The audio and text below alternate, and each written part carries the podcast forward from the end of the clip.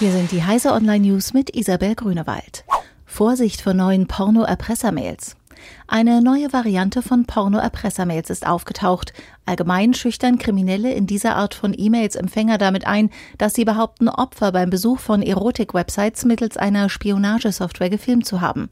Wird der geforderte Geldbetrag nicht gezahlt, drohen die Betrüger damit, die Videos zu veröffentlichen. Es handelt sich dabei um leere Drohungen. Bislang ist kein Fall bekannt, in dem Täter ein Video aufgezeichnet haben. Neuerdings nun spoofen die Betrüger Mailadressen von Opfern und erwecken somit den Eindruck, Zugriff auf den Mail-Account zu haben. Einigung auf digitale Standards der elektronischen Patientenakte. Die elektronische Patientenakte soll 2021 kommen. Eine Absichtserklärung der Akteure des Gesundheitssystems soll das Ziel einen Schritt näher bringen.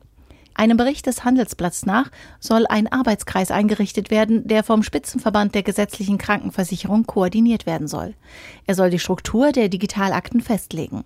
In die Akte sollen neben Arztbefunden und Röntgenbildern auch kassenspezifische Informationen wie etwa zu Bonusprogrammen einfließen.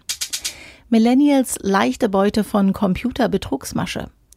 Überraschend viele jüngere Menschen fallen auf Tech-Support-Scams herein.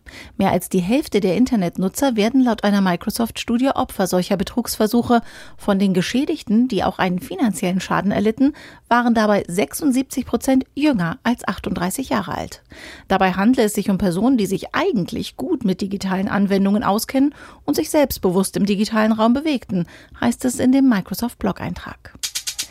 Amazon erhält Patent auf Werbeangebote für Kranke.